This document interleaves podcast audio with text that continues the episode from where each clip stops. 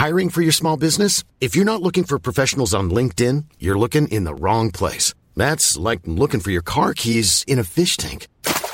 LinkedIn helps you hire professionals you can't find anywhere else, even those who aren't actively searching for a new job but might be open to the perfect role. In a given month, over 70% of LinkedIn users don't even visit other leading job sites. So start looking in the right place. With LinkedIn, you can hire professionals like a professional. Post your free job on linkedin.com slash people today.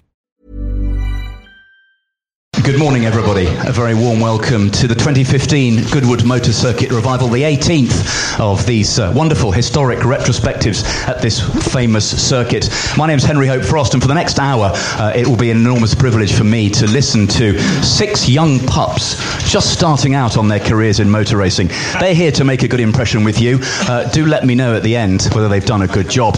Uh, before we start with our theme, which is historic racing, Europe versus America, I'd like to introduce to say a few words uh, Carsten LeBlanc, who is the managing director of Credit Suisse UK. Carsten. Good morning, ladies and gentlemen. Thank you. Thank you, Henry, uh, for the introduction.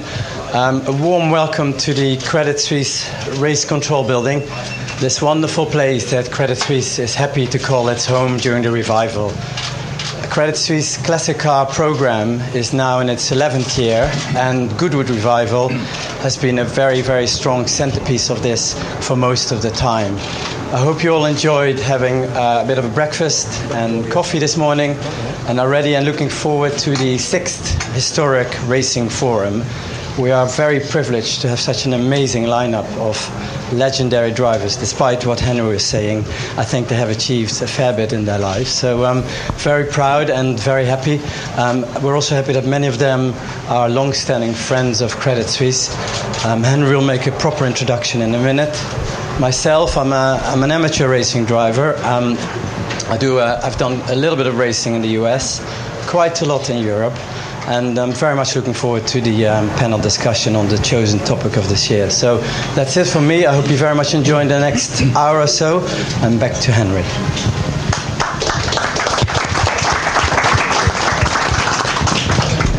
Thank you, Carsten. Uh, let me introduce the panel. Um, as Carsten said, uh, six icons, six legendary racing drivers with an amazing array of experience. On my left, possibly the greatest racing driver of all time, intrinsically linked with Goodwood. It is Sir Stirling Moss.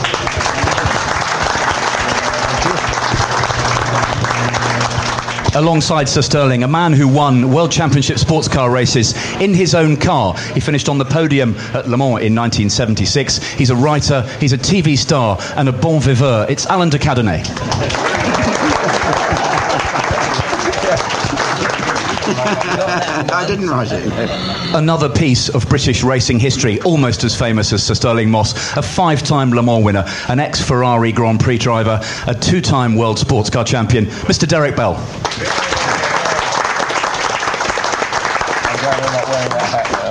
To my right, possibly our most mischievous panelist, it is winner of the 1975 Spanish Grand Prix for McLaren. He won Le Mans in 1989 for Sauber Mercedes. Uh, he is the winningest man from the Group C era of uh, sports car racing, Mr. Jochen Mass. These four chaps are, are, friends of Credit Suisse. You'll have seen them before uh, in the forums, of course. This is now the sixth such forum. Two very, very important special guests joining us this time. A three time Indy 500 winner. Only 10 men have won the Indy 500 three times or more in its 104 year history. He's also a four time series champion across the pond. A little bit greedy, I know. Mr. Dario Franchitti. And finally, last but very much not least, we have a man who raced for Lotus in Formula One. He was on the front row for the British Grand Prix in 1968, which incidentally is before I was born. Um, doesn't he? Doesn't he look good? Um, he is. He was a Formula One team boss with Arrows for many years. He was also Can-Am champion in the final year of that wonderful American series with Shadow, Mr. Jackie Oliver.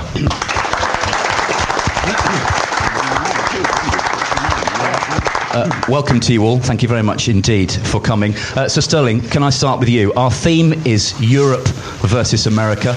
We're going to be talking cars, possibly a little bit of crumpet.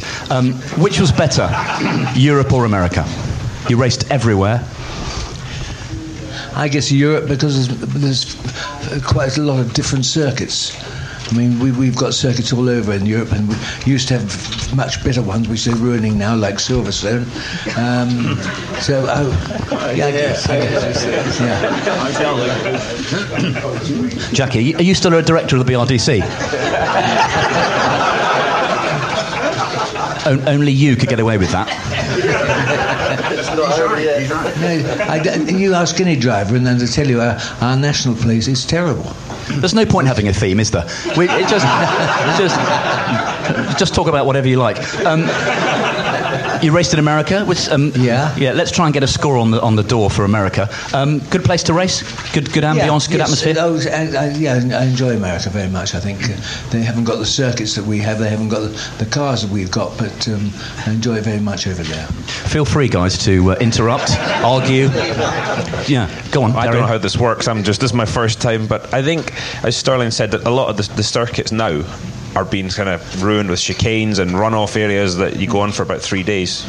Um, I think in the US they've still got traditional tracks like Road America doesn't have one chicane. It's a four mile lap. It's all um, fast corners. It's a cracking track, and and so I don't think they've gone overboard yet. There's a couple of corners at Watkins Glen I'd like to see a little more runoff area.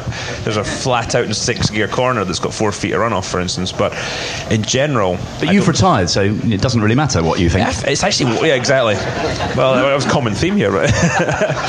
um, yeah, but it's. I, I, think they haven't ruined it. I think I was thinking about this other day, going back to the time when, when the guys were racing, the circuits in the in the Europe were definitely at a higher level and more plentiful, but. Uh, now I think it's got it's gone too far with, with some of these things. You've got to make the track safe, but I mean, honestly, there's got to be a penalty for stepping over the edge, hasn't there?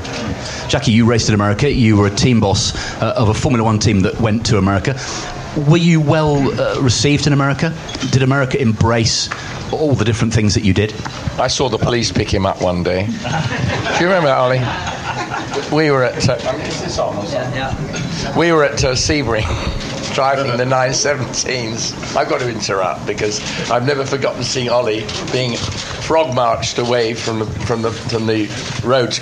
We arrived late for practice because John Wyer said you two need to turn up till 10 o'clock. So he and I, Jackie, because we're not starting the race, so he and I arrived with our kit bags to go, and because you're meant to walk over the footbridge, but the gates were open to walk across, which we had done before. So we just walked through, and these cops just. Got. And Ollie said, in, in no uncertain terms, in a very polite manner, he said, "Get your hands off me." and he swung his kit bag around and clattered these cops. The next thing, he's four foot off the ground, which of course is not difficult. And they've got him up in the air and they're frog marching him off. But we've actually got away with it in the end, and we made the race, didn't we? But that, sorry, that was. I always remember you and sort of making such an impact on the American public. You, you, are here to defend yourself. It's a true story. It's a true story. Actually, what quieted me down actually is when he got his gun out. I thought the odds were against me here, but true. Yes, we had a good time, Derek, didn't we? We are live across the world online, so uh, yeah, let's let's remember it's a family show. I, I very much enjoyed racing. In, it's different. I mean, as Stirling said, it's different. It's not European racing. It is great. I had a terrific time there. I did the whole thing. I did NASCAR as well. They called me the Little Limey. They were very friendly. Uh, the money was good. Turning left all the time didn't suit me. Um, I'm a right hand man, really. but the thing that really appealed to me when I first went to the United States to race, well, there were a lot of ladies working on the circuit, which is unreal. So all the girls were there. They used to drive the tow trucks. And the first ones I met, because car broke down, I said, What do you do? She said, Well, I'm on the radio. And I said, What do you do? She says, I drive the truck. I'm the call girl, and this one's the hooker. what? You, you, mean she played rugby? Yes. Oh, I see. Yeah. Well, they, well, they, well, they call call girls are the ones on the radio. Just follow this a little bit, right? And uh, they have hooks. They, I wasn't meaning anything, but it was a good start. Anyway, carry on. um, Jochen, you raced in, I think, 13 uh, US Grand Prix. Uh, at that time, Formula One had a love hate relationship with America, didn't it? No, not really. I mean, they liked it a lot. Watkins Glen was very popular in those days, and then later we raced in Detroit and we raced in the, yeah, basically that. And of course, what happened later, I didn't take part in that. In the parking lot in Las Vegas, we didn't do that. But, um, or I didn't do it. But, um, no, I liked it a lot to race in the States, and I think their circuits, you know, I loved them a lot. I'm actually on Dario's side here because I thought they had a lot of natural, beautiful circuits. So it was good. I mean, I really enjoyed it there. And the Grand Prix, Watkins Glen. Watkins Glen had a big manko because the guardrail material was soft steel. And that wasn't very good. Whenever a car hit it, it opened up too easily and it bent too much and things like that. So that was a pity. I think it's still the same material. Probably is. Yeah. Yeah. I can tell Yeah. you a good Watkins Glen story. In 1971, we were there with those big uh, 512 Ferraris. And I was driving first time with an American called Lothar Motschenbacher. Really nice guy. But uh, I start. It was a six-hour race, and then we were allowed to do the Can-Am. But I got in and uh, to start the race, and it was bucketing. It was torrential rain. I came in after two hours to fuel, and as I opened the, I opened the door, and Lothar's wife bent in, and uh, very heavily chested lady actually, but she bent in, and and she said, "Alan, stay in the car. Lothar has never driven in the wet." And that was part of American culture. If the weather was atrocious, then Americans didn't like to get out and race in the wet. They'd stop the race. But this was an FIA international race, so it had to continue. So I had to do another stint. And when it dried out, I was allowed back in. So he, he got in and finished off the race. Imagine that in your day, Sir Stirling. When people saying, I'm not going out because it's raining, they'd have been laughed out of town, wouldn't they? Yeah, but, but America was quite different to here. You've got to realise that. I mean, I remember at Le Mans, they, they painted the circuit had a white line painted six foot in in in you know six foot from the barrier, and the Americans were keeping within that, and so we could pass them on the outside on on the bit they didn't use. The American, I mean, when the Americans came over really professional about it, they were fantastic. In the early days, I mean, you know, with Briggs and people, it was not the same. Uh, why don't they race in the wet in NASCAR? It would be brilliant. It, it'd be bloody dangerous. I think the ovals is, is a tight enough sort of uh, a tightrope that you don't want to be doing it in the wet. I could barely do it in the dry, to be honest. But you know, th- with a bit of precipitation, it's not it's not a good idea. Um, as again, it's such a fine line, and the speeds are high. I mean, the Indy this year, for instance, the minimum speed was 224 miles an hour in the corner in qualifying. That was the slowest they went in the whole lap. So, yeah, although Dixon did do a 233 lap average while it was raining, which I pointed out to him, it was raining. He said, Yeah, mate, but they didn't throw the yellow flag. So he just kept a foot in. You tried NASCAR briefly. Uh, it wasn't a success, but um, uh, I mean, the, the, the fanfare around it is, is incredible. I mean, it's, They were obviously a lot more friendly to Jackie than they were to me. Yeah, I was kind of the outsider, and they were. Yeah, it didn't go well. I didn't like anything about it. I didn't like driving the cars. I loved the people. Didn't like driving the cars. Didn't get a thrill from it. I jumped back in the Indy car and put a smile on my face. But uh, it certainly taught me a lot. Humbled me quite a bit. the top guys. They've been racing for hundred years in NASCAR. They do a million races a year. I think you, you've got to stick at it, haven't you? You, you can't just jump in uh, and be quick straight away. I think it's learning a completely different branch of the sport. You know, growing up, each car was a little bit quicker, a bit bigger, more horsepower, more downforce, and it was kind of a you know a, a curve. And then I get in this big. I can't say the word I was going to say. This big uh, hunk of junk that's completely different and reacts completely differently. They even talk differently. You talk about understeer and oversteer. They talk about push and loose and sway bars and panhard bars and all this sort of stuff, and I didn't have a clue what they were going on about, and they didn't even they didn't understand me either. So it was an education. And that's for a man that lived in Nashville for uh, 15 years. They have a different. Maybe it's different now in NASCAR, but when I did it in '71, the first with John Donlevy, with the Holman and Moody car at Daytona, they had a philosophy. I think someone's playing an old video of you doing it out there, by the sound of it. They have a philosophy in NASCAR then. I don't know if it's still the same now, Dario. But cheap thingies don't get caught. Oh yeah. So when I first got in the car to go out to qualify, I went down the end of the pit road and the front end collapsed. So I drove straight back in again. I said something's broken. And they said, no, no, we've got little wooden pegs in there so we get through the ground clearance. Didn't you know about that? Everybody does it. So, I mean, that was the mentality. Is that still the same now in NASCAR? Oh yeah, there was a whole scandal recently. The big problem is that the Goodyear tires tend to go over temperature very quickly, so people were drilling holes in the side of the in the, the, the, sort of the, the bead of the tire. So when it got to a certain, they had to leave just a little bit, and when it got to a certain pressure, it started to bleed air out. Then they eventually all got caught because somebody swapped teams and said, "Oh, by the way, we were doing this," uh, which tends to happen. But yeah, a constant, constant way of skirting the rules. How else do you get a thirty-five hundred pound stock car to do the things that they, they, they get them to do? It's quite impressive. There was no cheating in your day, was there? it was far too, far too civilised and. Uh, I can't remember anybody cheating, actually. I suppose when you're good enough, you don't need to cheat, do you? Uh, but yeah, I think that I think really and truly that motor racing is quite different over here to there, and I think our, our understanding and in, and uh, working out the rules, I think, is, is quite important. But um, I, I, must say I enjoyed racing in America because they, they were it was fun. You know, I can remember it uh, at Sebring. I made a sign to the guy that you know I was thirsty, and he held up a bottle. I came round, took the bottle, drank it, and gave it back to him the next thing. In case was four cents on it, and that could happen in America. I don't think it would over here. You won Sebring, didn't you, in the OSCA? Yeah. Um, uh, the, the, it, it had a sort of club feel to it, and that's that's still true today, isn't it? Derek obviously raced at Sebring numerous, numerous times. Alan, you raced at Sebring. There's a sort of magic still to the American way of doing things and, and, and their circuits. Yeah, I think the, um, I mean, Sebring is spectacular. It's the, the, roughest place in the world. If you can do Sebring, 12 hours of Sebring, in, you know, in your, in your uh, sports car and finish it, you know it's going to sail in Le Mans because it's so rough at Sebring. And I remember the first time we went there with, with the 917s in 1971. And I remember Mario was in the Works Ferrari and I was in the Porsche and we were out for practice. And of course, the track was just bales. Once you got out on the runways, there were bales. And you went out there, and if you sort of went out, once you got for the night practice, you'd sort of go for the turn 16, and the turn 16 wasn't there anymore because everybody had moved the bales. And so you were flying around out on the runways, wondering where the hell you were, but you were doing 180 miles an hour. I remember afterwards, Mario said to me, I don't know why the hell we come here. And I said, I'm never coming here again. But I went there another 30 times, I think.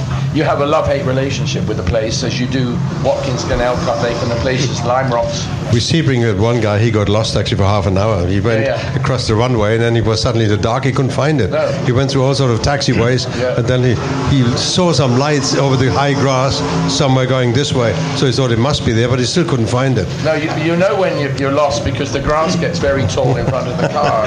Seriously, and you're out going across the concrete Yes. and going, this isn't right. And then you go, yeah, but if I turn around, I'll be facing the cars and I don't know where the corner is that they're coming into. It was a really a nightmare, but they changed it a lot. It's still as rough as hell, and we still go there. And they get, I don't know, 200,000 people. And I it's think got an it's- atmosphere that you can't. Don't you think it's the big still same difference for me was that when you went to the States as an amateur, you got paid to go and do it.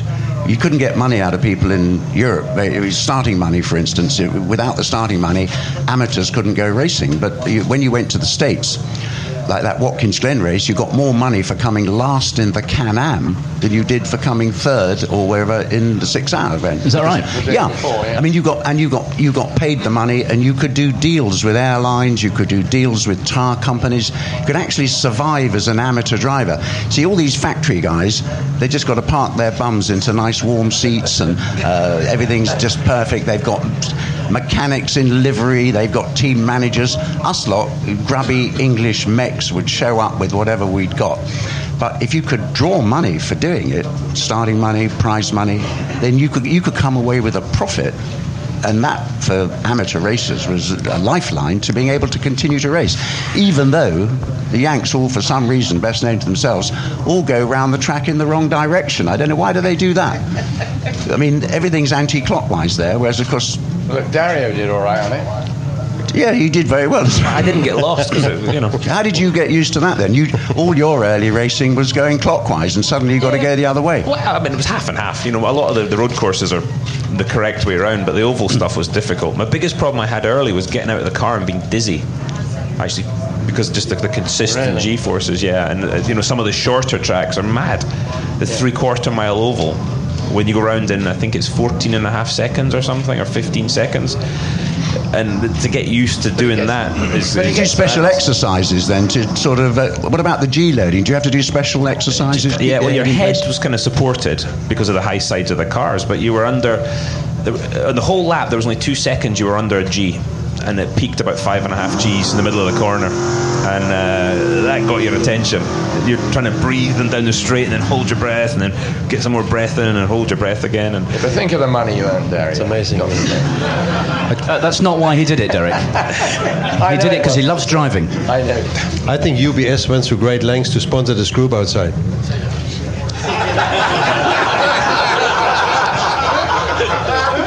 They're doing well. that that is the end of your relationship with Credit Suisse.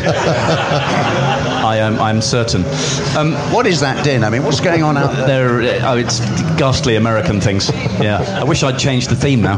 Um, you didn't race at uh, Indianapolis. Your, your father did. Yeah, I, I would like to. have done. Why didn't you fancy that? On the basis you raced No, anything but the reason. I didn't is because the Americans, if you wanted to run, run at Indianapolis, you had to give up three weeks of rookie training and all this sort of stuff. And I thought, well, you know, can't waste time on that because there's three races in Europe, you know, which we had a good chance of winning. I, I, I really do wish I'd, I'd been to Indy. I think it must be an ex- a very exciting uh, circuit. Did your loyalty to British manufacturers get in the way of that as well?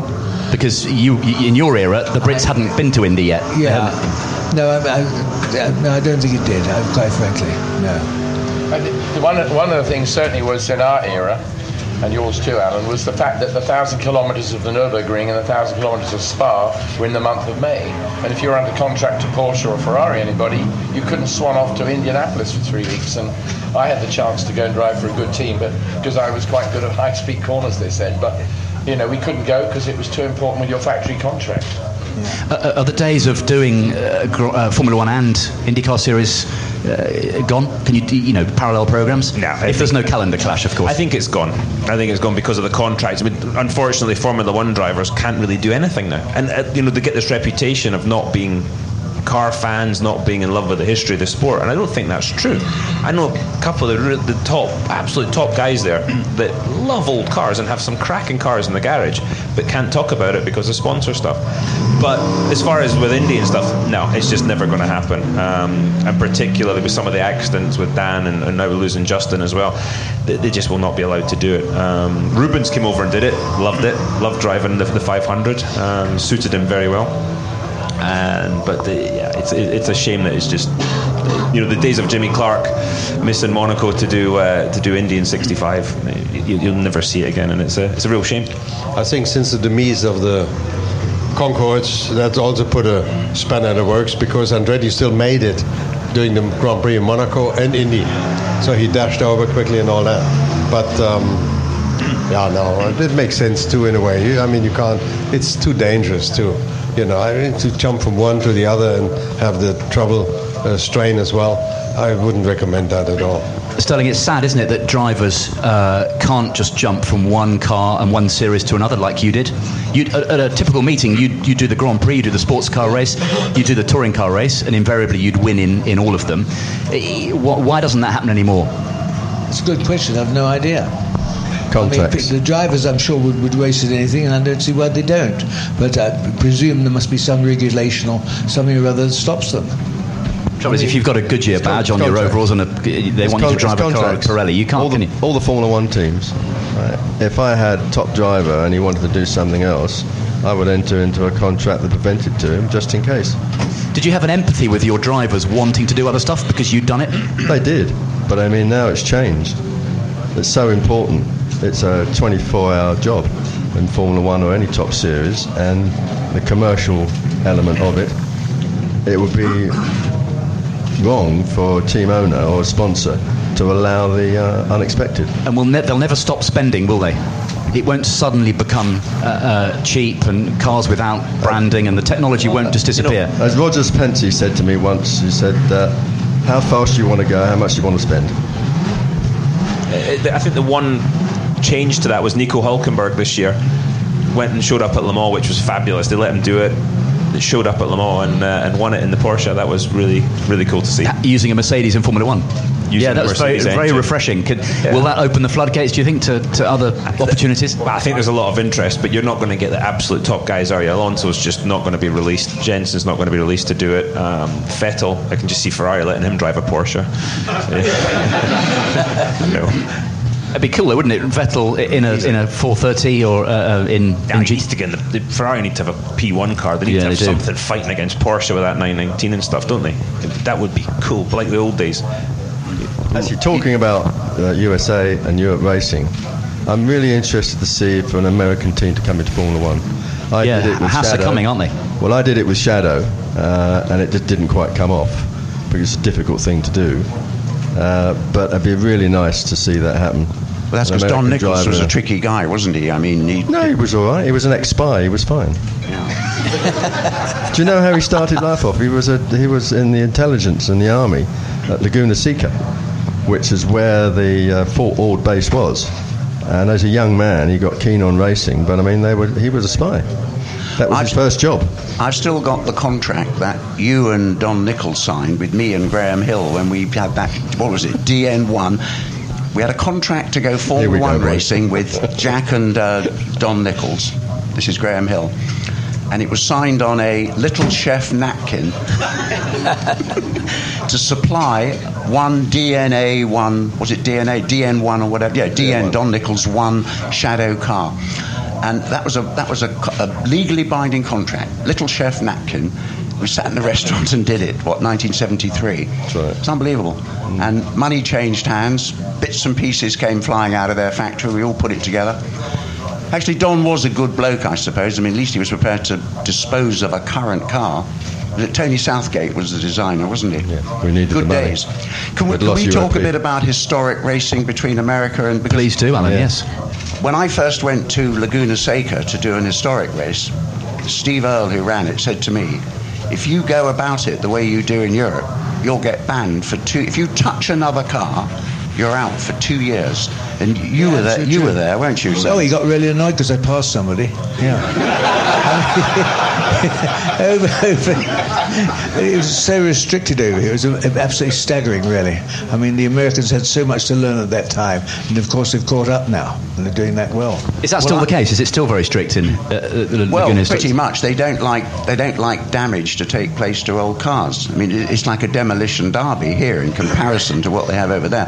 I was in that event with Stirling, and, and basically he's quite crafty about it because he he braked as I came round the corner, and I swerved to avoid him. Otherwise, I'd have clouded him up the backside. To get by, they they then banned me for overtaking him.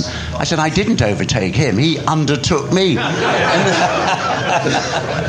And that was it. I mean, I was out for two years because I'd overtaken him. I undertook him. Is that actually what happened or not? I don't know. I can't remember. I think you got away with that. Lotus 23Bs we were in. Right. That's what they call in America pleading the fifth. It's Yeah, as yeah, you, don't, the fifth. you don't say anything because it will incriminate you, apparently. Yeah, yeah. Do the Americans have? I mean, you spent a lot of time there in, in recent history. Do they have the same love of what went in and on in the past? There's a, there's a real boom in retro stuff, isn't there? Oh, and God, yeah. helped by this event. Absolutely. No, the, the, I think the world over, the historic racing scene, the historic car scene is just booming, isn't it? And it's a it is a different atmosphere. And you know, having watched the, the guys running around at uh, at Monterey and places like that, it, it, this is serious here. When you come here, you watch everybody. The, the, it's serious. They all want to win. Um, it's a bit more of a demonstration, I think, over there. But they're, getting to the point now where, where they, they take it a lot more seriously and the, the, the competition's a bit tighter. There's no nonsense I- I here, though, think either, is there? If you're if you're naughty, you will you get sent away for a while to calm Yeah, down, I- don't you? I- yeah, definitely. But I think it's changing, as you say, very quickly in America because Steve Earle doesn't run it anymore, sadly, in a way.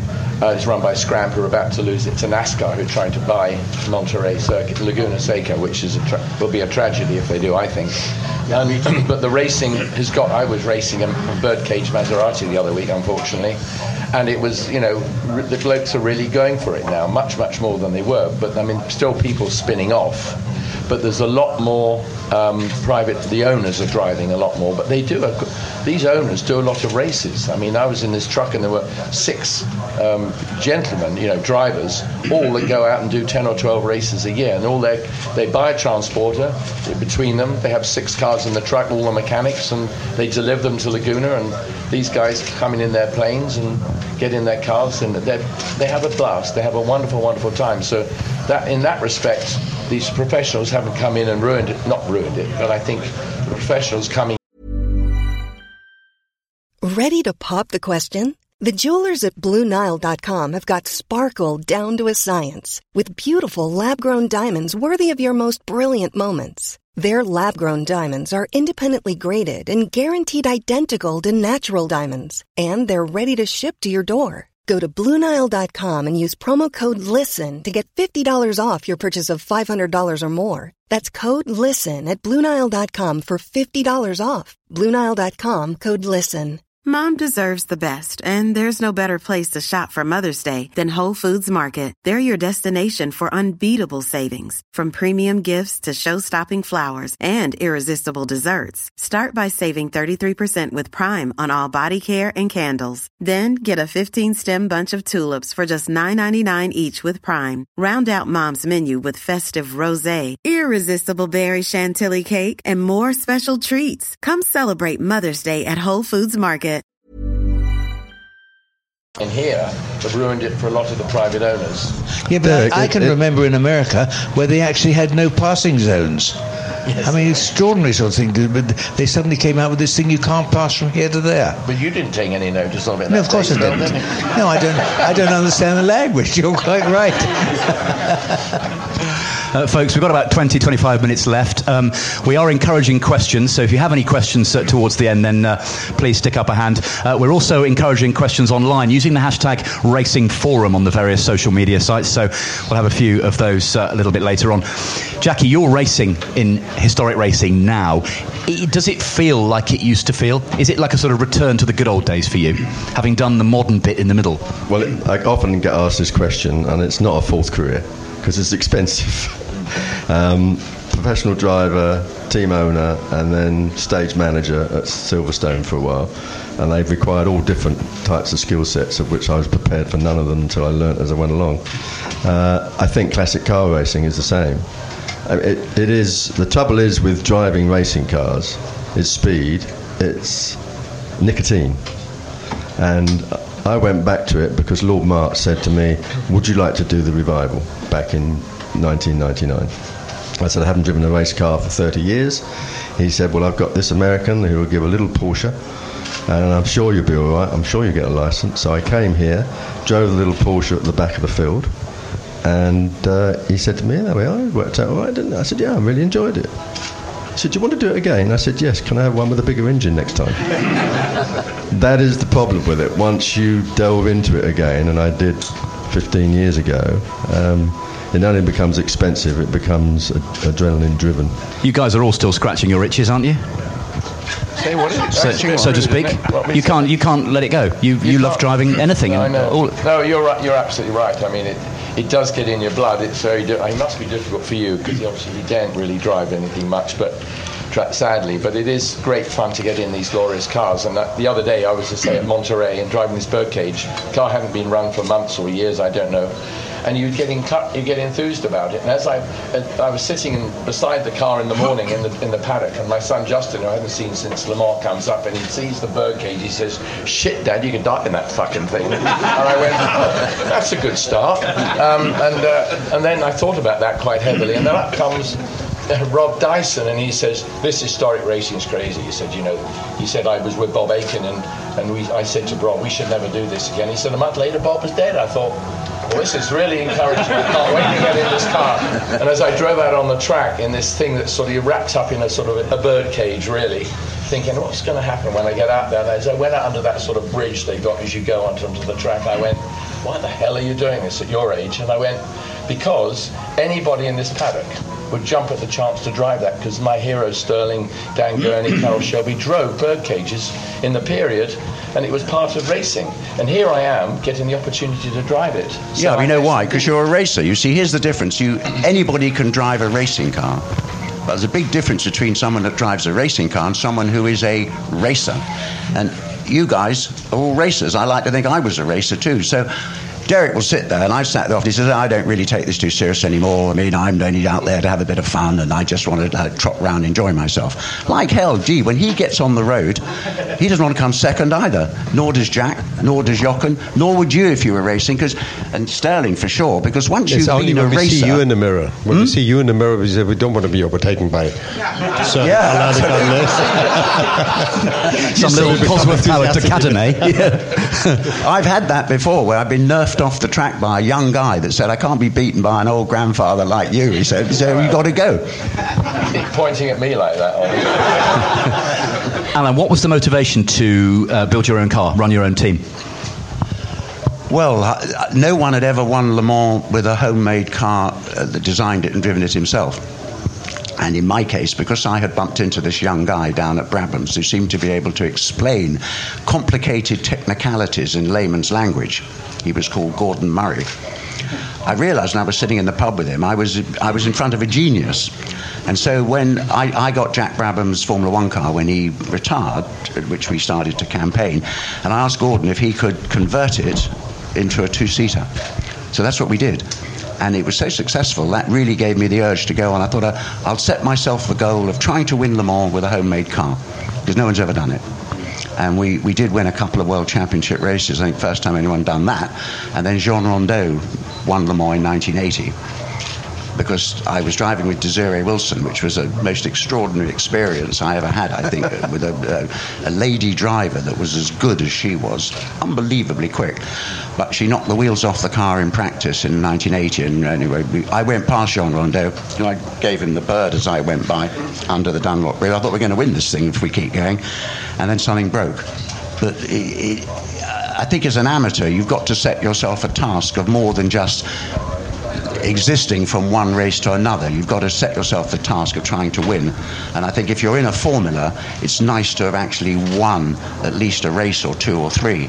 And I think of some great Formula One drivers, like Chris Amon, God bless him, who raced, I don't know what, 150 Grand Prix and never actually got to win one particularly. So just through bad luck. So I thought at least try and win something. Stirling, what was the appeal to you to race the sort of the homemade cars, the, the Garagistes, the HWMs, uh, and the Connaughts? Yeah, well, I started out with those sort of things. I mean, and John Cooper, of course, brought out the Cooper, which was so, so easy to drive. I mean, you get in the Cooper, and it really is an easy car to race fast. And uh, you know, when once you've done that, I mean, the HWMs were great because it allowed me to go around Europe, uh, driving on great road circuits. See, we didn't have them over here, other than the Isle of Man, but uh, in, in Europe, of course, you did. Every, weekend, we were at some small place, you know, demonstrating what the cars were like, and that's a fantastic life. Did you ever race any American cars? And uh, if so, what were they like? I can't remember having driven the race, not American one, no. The Eldorado Special at Monza. Oh, that's true. Yeah, the Eldorado Special. Was that the one course that's- was four and a half litres? Yes, when, when Europe and America came together for the Monzanapolis, the, the, the Americans uh, got, got one over you, didn't they? Well, the- you were the best of the Europeans in two of the heats. Yeah, exactly. But I mean, the Americans were doing very well. But I'm going round the top of the banking about 175 or so, and suddenly my arms crossed, and I knew something was wrong. And uh, you know, and it was re- really quite frightening. Although, except to close my eyes and put my foot on the brake, but really, I, I can't tell you those few moments before that and when it stopped were, were pretty exciting. Was it not also when it was raining and the Americans wouldn't go out? Oh, and that's yeah, we, Yeah, we that's yeah in the early days the American Great knowledge, Lady Moss, once again. Yeah, she's she's written Incredible scenes. autobiography actually. You ready? You ready? No, but they would they wouldn't go out in the wet, and, and uh, you know, it's, I mean, Steve Earle was was also quite a weird man to you know run a circuit and so on. He wasn't really um, that keen, I think. I mean, because if you went there and raced, you you get you get pushed out. He'd say you do that again, and and you're not going to be here anymore. Which I thought was very small-minded. Yeah. Jackie Can-Am was a, was a wonderful thing between 66 and 74 in its proper iteration. You were the last champion. Is Can-Am the sort of thing that could only have happened in America? Almost rules-free, massive power, spectacular machines on quite dangerous tracks. Well, someone's doing a book, and they called, a journalist called me the other day, um, and uh, he wanted comment on it about why did Can-Am stop. And really, the reasons why Can-Am stopped because it was unlimited formula. Uh, we got away with it uh, in the 60s and early 70s um, with turbocharged engines uh, producing a thousand horsepower, if not more. Uh, first ground effect cars because the tyres were so big, the engine so powerful, you could run high drag, big wings. So the cars were high in downforce, high in power. The circuit's not capable of controlling them. So it had to come to an end because of that, because was an unlimited formula. And they were fantastic cars to, to drive. I mean, you, you, at 200 miles an hour with that amount of downforce in cars in the 70, the engine producing 7, 8, 900 horsepower, grunting away, and the downforce pushing the nose uh, down on the ground. And lots of circuits in the United States were preceded with high speed corners at the end of the long straightaways. So they were spectacular cars to drive. And when Porsche came with the turbo cars, it was even more spectacular. In was fact, it fun? Was it fun to drive them though? Was it was it fun?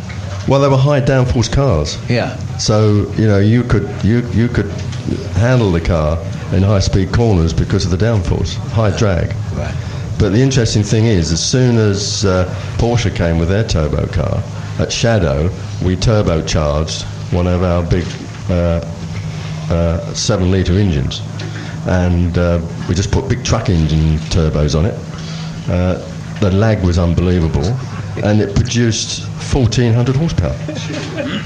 I mean, uh, it was slower than a normally bang. aspirated car because it was impossible to drive.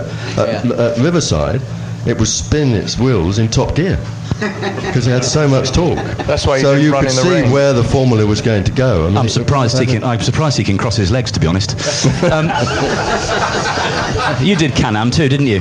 Well, yeah, a couple. Yeah, it was. It, I wrote go for a Lothar Motschenbacher, and I had the big breast bit as well, just like yours. It did encourage you to carry on for another hour, I have to admit. But um, driving, driving that was. But no, she was a very attractive girl, that one. Yeah. But um, Lothar's wife. But I, I remember. I mean, it just shows how physical it was. Even then, we they flew me over for some ridiculous reason in the mid '70s to drive at Mid Ohio with a Lothar Motschenbacher and an MA something or other, the smaller engine car. And uh, I get there, I've never been to Mid Ohio in my life, and I go out, and of course, there are two 100 mile races, right, Jackie, we used to do. I don't even know, you might have been in the race in 73 or 4. Anyway, I, I just remember going out there, and of course, I drove my heart out because I was used to that from Formula 2 and 3 and whatever. And uh, so drove absolutely flat out, couldn't quite stay with a 917 turbos, uh, which is not, under, not surprising. And I finished the race, came in, and I'm going, whoa. And I went to get out the car at mid Ohio. You know how humid it gets there. And I got out the car and fell straight over, and I realized I was a little dehydrated. So they pick you up and wheel you off and lay you on a bed of ice and give you intravenous. And most of the drivers have done it before. They actually drive up to the medical unit and sort of say, "Take me," and they pick you out and lay you on a bed of ice. So, so they did not like today when they have air conditioning helmets. So you did this, and then you go, "Christ, there's no way I can drive again in half an hour." So then, you know, 40 minutes later, it's back out there again for the second 100 miler. The second time I took it a bit easier, but it was really, really exhausting. I mean, you know, very, very, very, physical. very physical. I used to get muscle uh, muscle spasms, and the only way I could get back in the car is to go to the doctor and he used to give me an injection to stop the muscle spasms. Yeah. I mean, they were so tough to drive. Mm. You know, it was- my, it was- cop, my my neck size went up two inches. It's amazing, isn't it? That's I mean, all that went just up at two inches then. I've You know, it was great fun going to America, though. I always found. I mean, it, it, it was such an open country, and everyone would, would accept you for coming over there, be pleased to see you. They'd feed you, I say, give you give you a bit of money. But it was. Remember, we had some great adventures going to South America as well. You know, when we. do you remember? I mean, I've got fa- I've got cine film of me and Jack sitting on the beach in somewhere in Uruguay. Was it or Paraguay? Paraguay, I think it was Yeah. even worse. yeah. God, it was fun there. Uruguay. Paraguay a bunch of lollipop ladies all sort of around them. I mean, we all had an awful lot of fun racing, one way or the other. If you're a factory man or you're an amateur, you went abroad to enjoy yourself racing and just having fun seeing the world. I always think that Sir Stirling has probably had the most unbelievable life of all of us because you were travelling around the world just after World War II when people could not travel. But, but you did. You went to places and raced when uh, most people were sitting at home wondering where their next meal was coming from. Yeah, but that was, that was the good news from my point of view. I'm prepared to travel and you know negotiate on the start money and all those sort of things.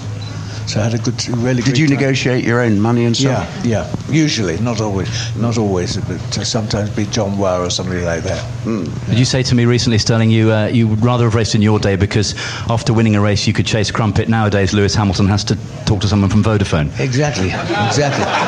That's, that's what he's inherited, you see. I mean, that's, that's the point. I mean, Lewis, Lewis, I mean, who's a fantastic driver. I mean, when he wins, he goes off to Vodafone, and has a chat with them, and we did, we didn't. You know, I mean, we were free and easy to go. Okay, and on that note, Uh, slightly trance-like, yes. I've, I've lost my train of thought entirely. Um, where, where are we? Uh, anything to add? Jochen Mass? Come on, you've got some stories. It's about time you did a book, actually. Really, no, no. In South Africa, when we did the Springbok series, it was nice talking about crumpets or whatever. there was a young girl, one of the one of the lollipop girls, there.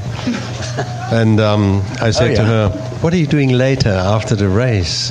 And the voice behind me Bettina's said, sitting right there. It's okay, it's okay. We were not actually, we didn't even know each other, and she was far too young then. She was that height, and. Um, Anyway, and uh, this voice behind me, rather stern, said, "She's coming home with us." It was the mother. I said, "It's okay. I was just joking. I, didn't mean anything what I said." this sort of thing. But There is a more, as a, as a European racer growing up through uh, single seaters and DTM, when you got to America, is it much more relaxed? An open house and, uh, and the, the fanfare is greater. There's definitely more of a show. You know, particularly go to Indy. In the last two years, spectating now, I got to see it all for the first time because normally you're so focused, you don't get to, to really enjoy the, the sort of all, all the things that go on there. But as a as a advisor on my new thing, I could see it all and have fun and enjoy it. But there's definitely a, a, a, a big focus on the show, and it's well done. As far as the drivers, I was lucky. I got I came over there with a group with like Greg Moore, Max Papis, Tony Kanaan, all these guys, and we became really good friends off the track. On the track, it was a different story. You know, if you expected them to give you an inch on the track, forget it. But I was lucky that we, we kind of grew up together in, in, in that period of time and, and had a lot of fun um, when we weren't driving. It was kind of a throwback to the old days, maybe. I'm not sure we got in as much trouble as you guys did, but uh, we tried our best. Almost certainly not. At Daytona, there, when I remember the first time I went there, uh, I got out the car and I, I said to some guy, "Well, what, where do we go? What do we do now?" He said, "Hey, want to want to go have some fun?" This is while the race is on. He took me off. There was like a, a shooting gallery just next door to the track, and uh, we all ended up with Colt 45s plugging away at these targets. Went back to the track and you know had another stint. I mean, it was brilliant. You know, and that's what I like about America. You that's when you were all fired up, right? stuff. The- You were all fired up then. I was all fired up. You clearly were not driving for Chip Ganassi, I'll tell you that. Yeah. Um, The fans were great. In the 70s, I don't know whether it's the same now, but it was all about a weekend with beer and tents. I don't know whether it's the Absolutely. same. So, and then of course in the 70s, there was a fad going on about mooning. And I remember one time on the opening lap, right, coming up the straight at um, the Canadian circuit, and there's a marshal wrestling this big guy because he had his trousers around his ankle, mooning all the people that came past in the first lap. I, I'll never forget that. The most unbelievable sight. But they all used to do it. I mean, quite often, you know, three or four bums a race I used to see. You know? do they still do that? Not that I remember. I remember one year at um, Sebring, which to say was really quite a den of iniquity because they have the zoo out the back. It still is, isn't and it? it still is. It's just amazing. And I was driving with Al Holbert, and we could never seem to be able to win the damn race. We'd be on pole, and things would always go wrong. And this girl kept appearing. Every time I came in, she would sort of put her head over the back of the pits and said, "Are you finished yet?" You know. and eventually we did finish because the clutch went, and she she she said, "You finished now?" And I said, "Yes." She said, "Why don't we slip out the back and do some cocaine?" She half mooned you or what? I won't tell you the rest of the story, but it was quite Come on, Derek. an entertaining evening. Derek and I raced together quite a lot. I could tell you some stories about Derek. Oh, oh yes, the wonderful one. Please, no, no one's going to stop you, Jackie. can't No one's going to stop you. Okay, it's a, it's a children's show too, Ollie. We can't go. Yeah, it is. Um, uh, Derek Jochen, you were uh, very successful in Group C and IMSA, the, the parallel American series. which was better? Were there any specific differences The, that? the total, the, t- the two differences were we've talked about America, what it was. It was a real much more country atmosphere everywhere we went. The main difference was the cars, and the cars looked the same pretty much, but they were different. In America, we had to have a, a sort of higher ride height, so the because the tracks were so rough, which they saw fairly rough still, primitive in respects, and the cars did handle differently. And over here, we had ground effect, much more physical, probably here in certain respects, but from the rest of it, they were just the same. In the enthusiasm of the drivers, the enthusiasm of the teams, both sides was great. But you were racing for Porsche here or Ferrari or whoever it was over here, whereas when you got to America, you're racing for maybe the the uh, concessionaire for that country. Yeah. So you, you had a different atmosphere. I've- and I- the guy that ran it, like Al Holbert, he was my teammate, as well as probably being the greatest driver, I, all-round driver I ever raced with. But he, you know, was the head of Porsche Racing in America as well. It still gives me great pleasure to have beaten him in Del Mar, for an example, in the last lap. That was nice. I'm sure it it was was. good because That's he was I- really miffed with me. That's and, where I, um, yeah, but do you remember that, Jochen? We, I had a teammate who we had two, started two cars at Del Mar, and I was driving one. They said, "You stay in."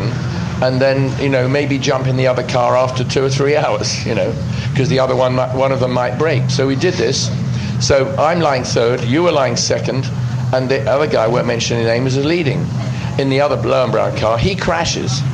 So that's it, leaving Jochen in the lead. And they say, you better start going for it. no, no, I overtook him. Oh, did he? Well, then he crashed. Then he crashed. Then he crashed at the hairpin or what the heck it was, and blow me down. Half an hour later, I'm. They say I come in and they say we're going to put so and so in the car. I said bugger that. I said he's already crashed once. They said we've got to let him in. I said oh fine okay. They let him in. He crashes at the same damn corner again, and that was it. And Jochen won, but we did get going again after Yeah, that. but it was a beer sponsor. It's normal. I mean, you know, Exactly. had a little bit of a whatever. But I found IMSA racing was very nice because we had a lull in the, in the 80s over here. So it was Porsche, Porsche, and we didn't have much competition from the customers. uh, Sometimes, yes, but not always. And uh, so it was more interesting to race in the States in IMSA, similar cars. I mean, the same cars set up differently. It was nice, actually. I really enjoyed it. It was very good. You know what's interesting, Henry, is that the the fascination that Americans have had to come over to here, to Europe, and try and win like the 24-hour race at Le Mans. Briggs Cunningham, for instance, I mean, and, and, and Dan Gurney and, and Phil Hill. Americans became great endurance drivers, Grand Prix drivers too, of course. There's always we've talked about us going over there, that a lot of Americans love coming over here. They still do. And uh, I remember Le Mans, what was he called? Greenwood showed up with his Yeah, Stingrays. John Greenwood. And we had a guy showed up with a NASCAR. We all laughed. I thought you can't race a NASCAR at Le Mans or a Stingray, but they did. Those Greenwood cars are unbelievable. Do 210 miles an hour down the straight, but he couldn't stop it. Couldn't stop it, I think yeah. he went to Arnage once by mistake, went didn't he? carried on. Yeah, and John died recently, didn't he? Pardon? John died recently, actually. Yeah, oh, did he? Yeah, Yeah. amazing character. Um, Indianapolis, you, you never did it. Did you, you? Were you inspired by people like Dan Gurney? Oh, very you- much. I mean, Dan Gurney was, I think, probably the best American driver, and I knew Dan pretty well because we shared in car, and, and I'm sure you know that he would be really good. Um, I mean, I've, I can't remember exactly how many races we did together, but quite a lot. Camoradi bird cages Yeah, and yeah, stuff. exactly, didn't you? yeah, yeah. You won the Nürburgring 1000 Ks with Yeah, him, and then we went we went to Cuba and uh, saw Superman. I remember it was the big thing over there. And uh, anybody wants to know about that, I'll tell them afterwards. But, uh, but it was a great great meeting. Uh, we have a few minutes left, ladies and gents. Uh, some questions. Anyone got a question? Yes, sir. Favorite road course in America? Elkhart Lake. Nice. Elkhart Lake, no, no Yeah. question. The, the Indy cars are going back there next year. I'm going to have a word with my doctor and see if I can get uh, dispensation. I, don't worry about the doctor. It's the insurance company that's a problem. Yeah, I think. Elkhart Lake's great, but Sears Point is also very, very nice uh, in California. It's very, it's a great circuit. It was very good. Yeah, but they're trying to do their best to ruin it. The NASCAR own it, and so they've gone and put Yeah. these fun extra curves in, which is, I think, a nice. It was such a demanding track, and it's. I wouldn't Yeah. say it's not demanding, Oh, it but it's lost is. a bit of its character. Exactly. I- physical. I like the Glen place. because you had that Seneca Lodge there as well to stay at. We're not And you- talking about the social side. We're talking about the driving. Oh, are we? I didn't. Sorry, I didn't gone get straight to the bedroom scene, hasn't he? Unbelievable. Is that is that the name of a corner? What? Bedroom. Is that the name of a corner somewhere? Uh, yes, it was Yeah. a fast left-hander. That, and, yeah, and you always took it flat, didn't you? Yeah. Horizontal. I never lived.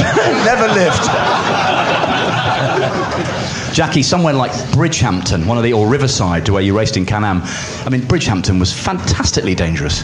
I never went there. Did you not? oh, that's ruined that. Then. Yeah, I heard it was. Yeah, it's very Uh, dangerous. and Riverside now it's got houses on it. so, Yeah, uh, yes. No, I went there. No, with- Elkhart Lake was great. You've been doing Bridgehampton. Mosport's cool, isn't it, as well? Mosport was it. great. yeah. Yeah, we used to do Canada. Porsche driving days at Bridgehampton, and uh, the, the beginning of Porsche driving schools in America. And I mean, you go along that straight; it's as rough as any track in the world. I mean, you're bouncing like this, and we were doing you know 170 in Porsches, but it, it, as you go past the pits, it goes up a brow and then drops off the end. And there's a right-hander. I remember Bruce and Denny telling us the stories of trying to get over the top flat and go around the right-hander downhill. It was awful, and of course, you've seen the pictures of the early days. I mean, there was no banks; it was trees and grassland, and really, really dangerous. I was the first one to take off in a Can-Am car. It's happened quite a lot since, and that was at Mont-Tremblant, where they had a hump in the back straight on the first lap behind Denny. And uh, the, the trouble is with Can-Am cars, when they get the air underneath them, that happens. Yeah. It's a good sound effect, wasn't it? Well, that's where that's where Surtees. I think whatever that's made of is slightly stronger than a Can-Am car. Yeah? And it, and it did 360 degrees in the air at 180 miles an hour. And the engine being at the back caused the rotation. The ailerons didn't work, neither the joystick. Um, and it landed back on its wheels. Ran out I mean, several several cars since in uh, in the, the cars that you drive, flat bottom cars, have Yeah. taken off and got the air underneath. So, But uh, ground effect cars, you see, didn't take off as anything like it. It was the flat bottoms that did it. All the Mercedes crashes. I mean, go- you know, you, the ground effect they stopped because we were too fast with the corners at the, during the 80s. But in reality, I don't think anyone really ever took off in a ground effect car. This is a discussion in IndyCar just now because they've taken all the tunnels away from Yeah. them and they need to go back on Exactly. because As soon as they you get- Well, they, they took off at Le Coming Mans. off. What was he called? Dumbreck. Uh, the, the Dumbreck and. Webber. He had, but that was had a flat complete- bottomed.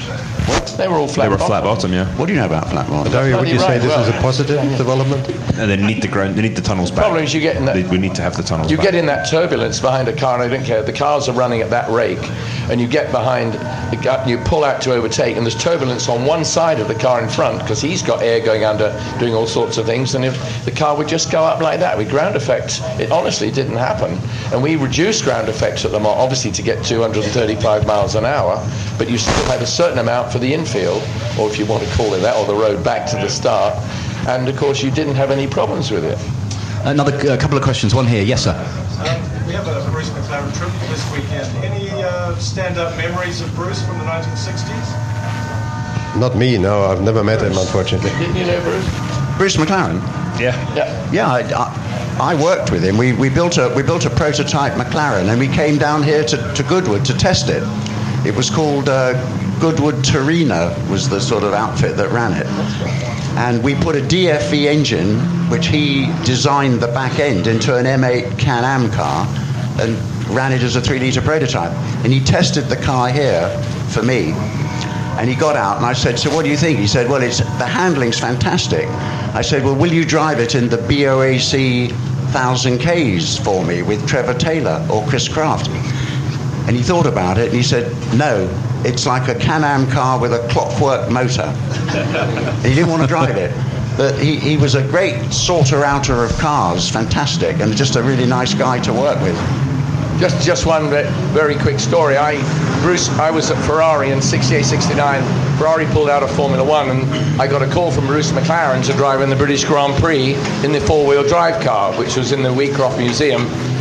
Bruce came here on the Wednesday and tested this. Uh, thought it'd be okay for the Grand Prix. Phones me up and says, "How about it?" Ferrari said, "Fine, you do it." Went to Silverstone. I mean, just like today when you never sit in the car and um, got in the car, went out and did some laps, and I said, well, it wasn't quite working the way it should be. Obviously, the diff- difficult, you know, with obviously having braking working, you know, 60-40, and then a problem with the driving, the gearbox slowing you down because there wasn't electronics then. And we did the race. We're at the back of the grid, but the suspension broke, and I remember afterwards, Bruce and Denny finished third and fourth in the conventional car, and afterwards, Bruce said to me, "What do you think?" I said, "Well, it's not really much good," and that was it. and four-wheel drive stopped there. But he built this incredible car, which is, still exists. I don't think it's here, which is rather a pity. But somebody's got to do it. Stirling, very quickly, you raced against Bruce. Uh, Yeah. he, he was a clever guy. He, was an, he got his hands dirty. He was an engineer and, and very quick as well. Yeah, but he was he was a, a nice guy to have around as well. I mean, that's the point. And I think we all, you know, enjoyed his company. Frankly, I mean, as a driver, he was very competent. Um, you know, I, I mean, you take him as a co-driver if you could get him, and a good, good, good guy. He'd be amazed about what McLaren has become. Perhaps not this Oh, year, um, but uh, throughout the, the 70s, 80s, and 90s, what he started with probably 10 blokes has become a, a monster setup. Oh, absolutely. I mean, but he deserves deserves success because because I think he put a lot into racing and let him get you know have, come out of it. Uh, we have to stop there, folks, otherwise we will uh, abruptly lose our live stream. Uh, thank you very much indeed uh, for joining us uh, this morning. We'll have a photo opportunity um, outside afterwards. Uh, enjoy the day's racing. Don't forget the media moment tomorrow morning, where we will celebrate with this great man on my left the summer of 1955 when he won the Mille Miglia, the British Grand Prix, the Tourist Trophy, and the Targa Florio. There will be a presentation on the lawn tomorrow with Lord March. Enjoy the day's racing. Could I please thank the panel? Sir Stirling Moss, Alain de Cadenet, Derek Bell, Jochen Mass, Dario Franchitti, and Jackie Oliver. Thank you. Thank you. They've, uh, they've mostly retired, so they can eat the chocolate now. A big hand for Guys, the mo- thank you very much indeed. Big hand for you. Thank you For you. the moderator. Well, good job.